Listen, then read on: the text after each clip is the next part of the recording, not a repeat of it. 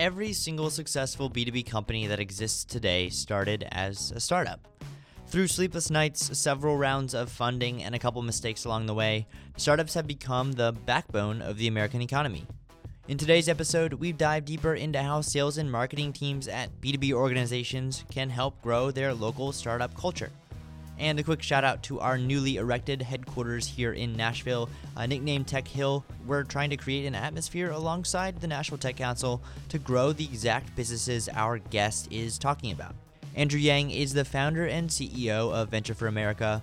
Think Teach for America, but for startups. Well, when I graduated from college back in the day, I didn't know what to do, so I went to law school uh, which was a popular thing at that point, still kind of is. Found that you know it was very, very uh, not a great fit to be an attorney, so I tried to start a business, uh, which flopped.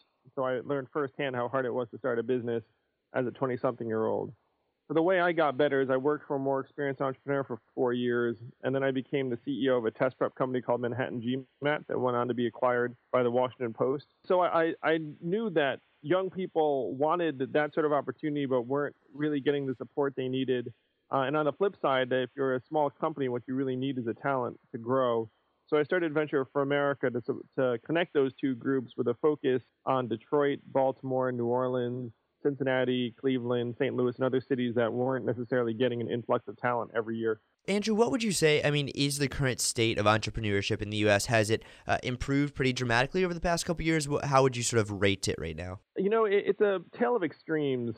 You know, you go to certain places and you think, "Wow, like this is the golden age of entrepreneurship." Definitely, Silicon Valley, you get that sense in some respects. Uh, though um, I was just there, and it, you know, I mean, it, it has its own issues. On the the whole, though, 18 to 30 year olds are starting businesses at lower rates than at any point in the last 25 years. There are a number of reasons why, why people think this is. School loan debt is uh, most commonly cited.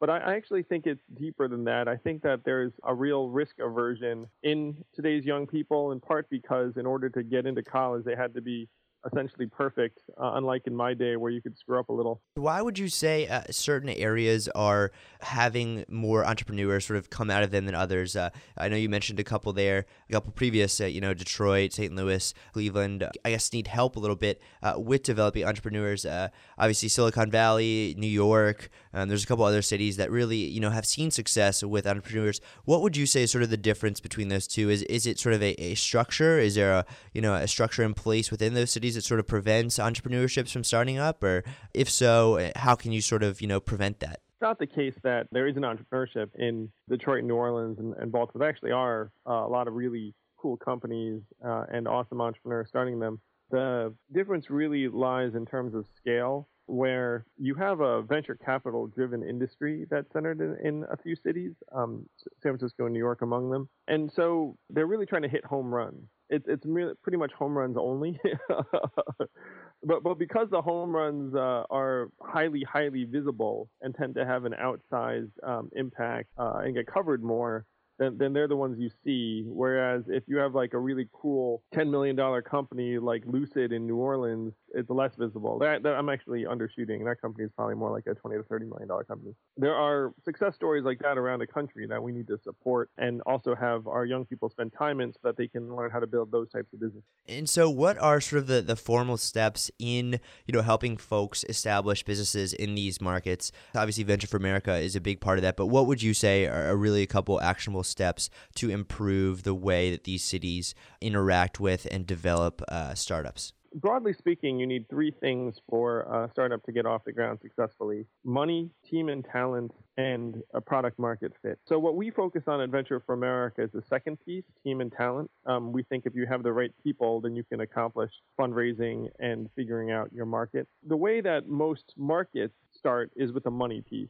And I'd say that's a great place to start, truthfully. Like, uh, you know, it, it's hard to make it work if there's very little money available. So if a region or a city was interested in driving innovation, start with the money and then go to the team and talent. And then the market is going to be generally a five to 10 year process, um, but you got to start with the talent and the money. You're obviously uh, at Transformation. This episode is sponsored by Transformation. Uh, how do you think uh, brands uh, and marketers can work together with entrepreneurs and startups to sort of help improve the, I guess, startup culture in companies all across the U.S.? Is there a relationship there that you see, uh, you know, being mutually beneficial? Yeah, I, I really do because many of the cultural attributes you associate with startups revolve around things like authenticity or um, personal voice, you know, a particular culture where it's more nimble. And I think that there are a lot of large companies that are struggling to present themselves to uh, their customers in that way. You know, everything from when you call them to the commercials you see. And, and I think that the aspiration is actually a really important one. We've seen some forms of institutional behaviors that turn people off. And the more that companies can embrace not just the marketing message, but also the cultural attributes of entrepreneurs, uh, I, I, think it's going to be a real competitive advantage over time. And I'm curious to Andrew, uh, what would you say, sort of in being on the ground floor and in being at Transformation, what has so far been the theme for you uh, of the conference this year? Thus far, it's about trying to build the future, which uh, it, it's incredible to see so many marketing leaders that are engaged really proactively with what like the next steps are going to be in terms of how to reach people, but also uh, around genuinely building their own organizations in different ways and helping some of their clients genuinely engage with some of the things that young people care about. It's more than marketing, it's about substance behind it. And uh, Andrew, what would you say are the next steps for uh, Venture for America and sort of entrepreneurship in the U.S.? Our goal is to make it so that young people see entrepreneurship as a concrete path. And right now, the problem is that it's hyped up. But if you actually go to the ground level and say, hey, 24 year old, you know, what are your choices? The gig economy kind of sucks. I mean, like, uh, you know, so so saying like, hey, they're going to do five things to support themselves, it'll be great, is not great.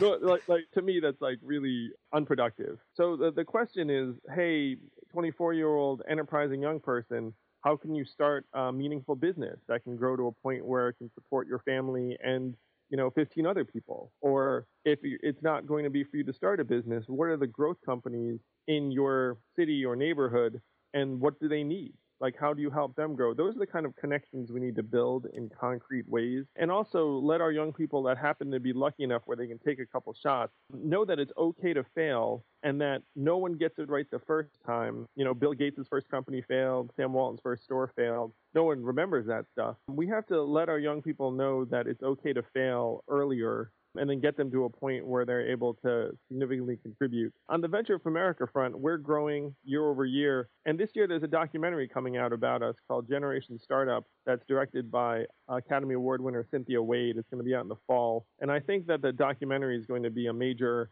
uh, awareness driver for us. And hopefully, not, not just us, but hopefully it will give young people a sense as to what the reality is of starting a business and helping them grow. Absolutely. I love that. And I'm definitely looking forward to seeing that. And hopefully, I can include some links to that premiere in the show notes of this episode. So, uh, Andrew, how can our listeners find out more about you and about Venture for America?